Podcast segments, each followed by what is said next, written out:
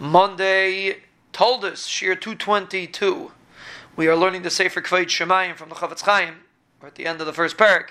And the Chofetz Chaim is discussing why it's important for a person to watch his mouth. He says, with the words of Lashon Hara and Rechilas that a person says, he destroys even the little bit of Torah that he has. He brings a a Nayradik a Medrash, Medrash Shecher Taif, in Mizmar, in, Minmar, in Mizmar Membeis in Tehillim. The pasuk says, "Al titin es pi chalachti es b'sarecha." The pasuk says, "Pasuk in Koheles, don't allow your mouth to poison your basar."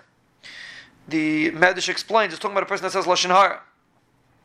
Lama yiktseif aleikim al kalecha. Why will the Banishlam get angry about your voice? Because the Medrash explains, because the lashon hara that you said, the chibal esmas yadecha will destroy the little bit of Torah that you have. Chofetz Chaim says that a person brings a, a present to the king so the king, the present, the, the thing should be in a proper packaging. It should be chashiv. But if he's a fool, he brings it in front of the king in a disgusting packaging. So not only will the king not be happy with, it, the king will get angry. He says every time a person says a word, those words go to Shemayim.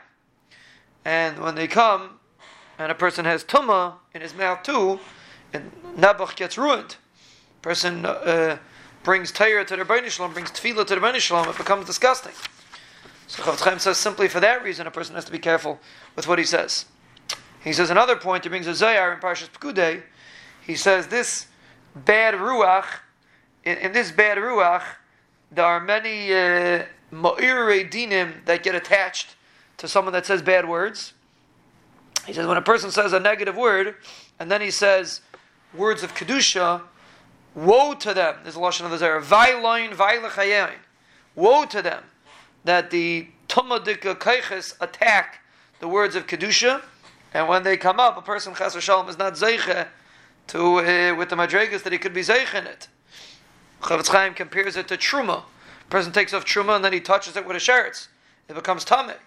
Chofetz Chaim says, you know, not everyone has so much Torah anyway. The little bit of Torah that we have, hopefully we do have Torah, but even the little bit of Torah that we have, it would be foolish for a person to go ahead and be Mitame the little bit of Torah that he has because of a little bit of Lashon Hara that he has a desire to say.